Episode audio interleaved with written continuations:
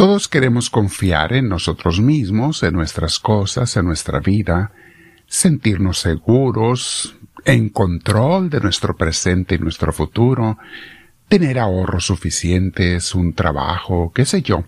Es un instinto natural, mis hermanos, no los culpo, todos tenemos ese deseo, humanamente hablando. Pero ese deseo es contrario a la vida espiritual. Vamos a ver sobre eso en este día, mis hermanos, meditar un poquito. Cada quien vea qué es lo que el Señor le dice y ya en base a eso hacemos nuestra reflexión, nuestra oración. Siéntete libre para platicar con Dios, preguntarle después de esta clase. Que Dios te diga qué es lo que quiere para ti. Muy bien, mis hermanos, los invito antes a que nos sentemos en un lugar con nuestra espalda recta, nuestro cuello y nuestros hombros relajados. Deja que Dios te llene con su presencia Respira profundo. Permite que Dios te llene de Él. Al respirar profundo, nos llenamos del Espíritu Santo porque lo estamos invocando. Le estamos pidiendo al Espíritu Divino, ven Espíritu Divino a nosotros, te lo pedimos. Bendito sea, Señor. Démosle gloria al Padre diciendo a todos, Gloria al Padre, gloria al Hijo, gloria al Espíritu Santo, como era en un principio, sea ahora y siempre, por los siglos de los siglos. Amén. De hecho, le dimos gloria a la Santísima Trinidad, a Dios Padre, Dios Hijo y Dios Espíritu Santo. Es bien bonito darle su lugar a Dios. Cuando a Dios le damos su lugar en nuestras vidas, Él nos da nuestro lugar como sus hijos. Y créanme, lo salimos muy, muy beneficiados. Bien, el tema del día de hoy, mis hermanos, es ¿qué pasa con los que confían en sí mismos y sus posesiones en vez de en Dios? Para alguien que está en el camino de Dios, mis hermanos, resulta absurdo el poner la confianza en sí mismo, en nuestras posesiones, porque ya hemos visto o sabemos con qué facilidad las pierde uno. Basta una enfermedad, mis hermanos, grave que a cualquiera nos puede llegar, y se nos quita absolutamente todo, perdemos todo. Esa confianza, esa seguridad del futuro, ese control de nuestras vidas, esos proyectos y planes, todo desaparece del mapa, mis hermanos. Las posesiones, dices tú, ya para qué me van a servir. La vida la tengo contada los días, etc. Y queramos o no, todos vamos a la muerte, mis hermanos, ¿para qué nos hacemos?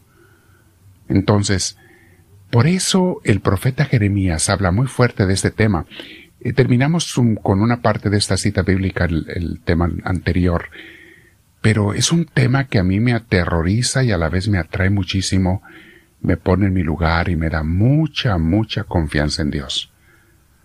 Digo me aterroriza porque a veces se le olvida a uno que no debo de poner mi confianza en mí, en mi, en mis cosas materiales, eh, ni siquiera en la salud de uno, eh, los que están jóvenes en la juventud, en la belleza, todo eso, mis hermanos, pasa, es efímero, se acaba rápido. Casi como las hierbas del campo. Algunas por la mañana florecen, por la tarde ya están secas. Vean lo que dice Jeremías el profeta, porque había mucha gente así en tiempos de Israel. Vea lo que nos dice de parte de Dios. Jeremías capítulo 17, versículos 5 y siguientes. Dice él, Así dice el Señor.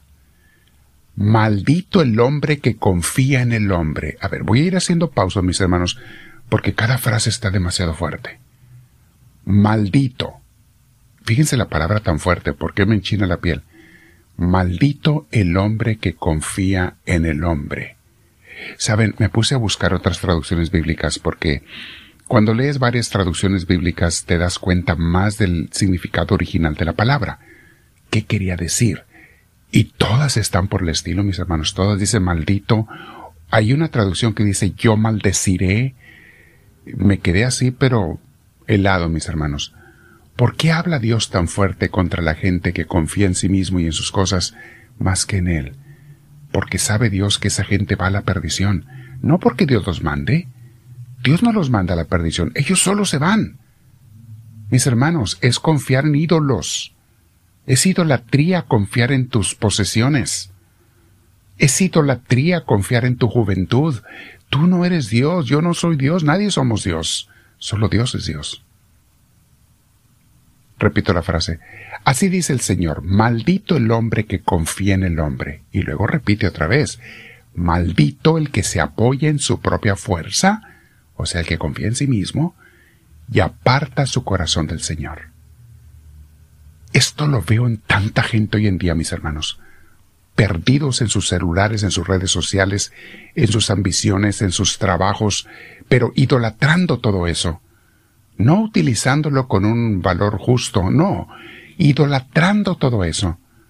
Su belleza física, me gusta a veces este, ir al gimnasio, hacer ejercicio, veo a mucha gente, veo su actitud, con, con qué orgullo se, se ven en el espejo conforme están haciendo ejercicio y, y se toman fotos. Oh, Dios mío, puro ego. Y digo yo, bueno, ni de qué me asuste, así estaba yo antes.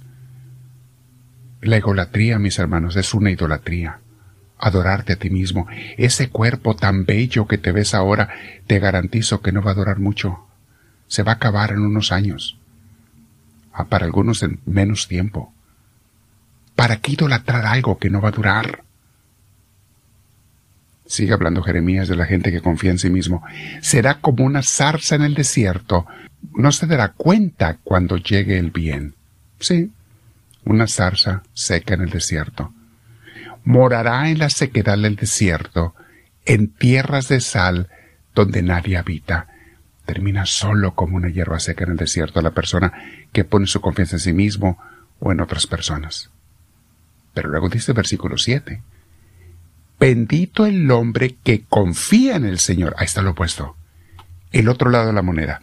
Bendito el hombre que confía en el Señor y pone su confianza en Él. Y aquí va esta cita que me encanta. Del versículo 8 en delante. ¿Qué pasa con la gente que confía en Dios?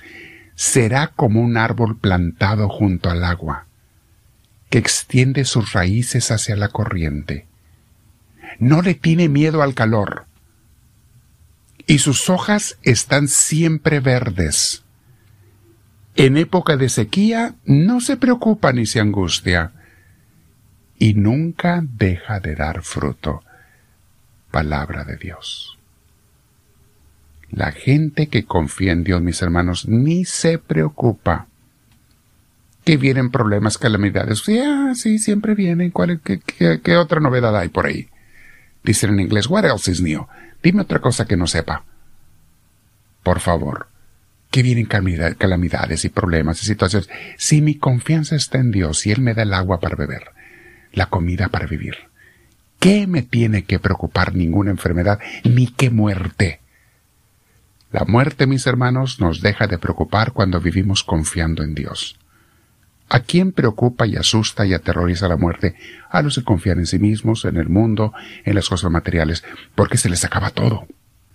Y cuando se te muere un ser querido, si tu confianza no estaba en Dios, sientes que se te fue aquella persona para siempre. Te sientes desolado. No, mis hermanos. Confiar en Dios. Esta cita bíblica es hermosa, que nos enseña a confiar en Dios. Por eso el título de hoy le pusimos ¿Qué pasa con los que confían en sí mismos y sus posesiones o en sus riquezas en vez de en Dios? Pues que son como esa hierba seca en el desierto, mis hermanos. Pobrecitos terminan, terminarán totalmente secos, sin nada. Y la gente que, recuerdo la parábola del rico pulón en el Evangelio y el pobre Lázaro, la gente que nunca se preocupó por Dios ni por ayudar a los demás, Qué triste desperdició su vida. No, no tienes que tener muchas riquezas, ¿eh? Puedes tener diez pesitos y ser idólatra de esos diez pesitos, y amarlos y adorarlos, y nunca darle nada a nadie, compartir nada con nadie. No es la cantidad, es la actitud, mis hermanos, la que nos destruye. Quédate platicando con Dios. Vamos a comenzar esta próxima semana, comenzando el lunes, a meditar por diez días los diez primeros capítulos del curso de San Francisco de Asís, que lo encuentras en redes sociales, en nuestro canal de Misioneros del Amor de Dios, tanto en YouTube como en podcast, especialmente en Spotify. Ahí lo encuentras. Ábrete una cuenta gratis, no tienes que pagar nada. Y escucha en Misioneros del Amor de Dios el curso Francisco de Asís. Los primeros diez temas, uno cada día. Dura una hora cada tema, pero lo puedes ir escuchando en pausas durante el día. Queremos profundizar en nuestra fe, mis hermanos. Quédate platicando con Dios y dile, háblame Señor, que tu siervo te escucha.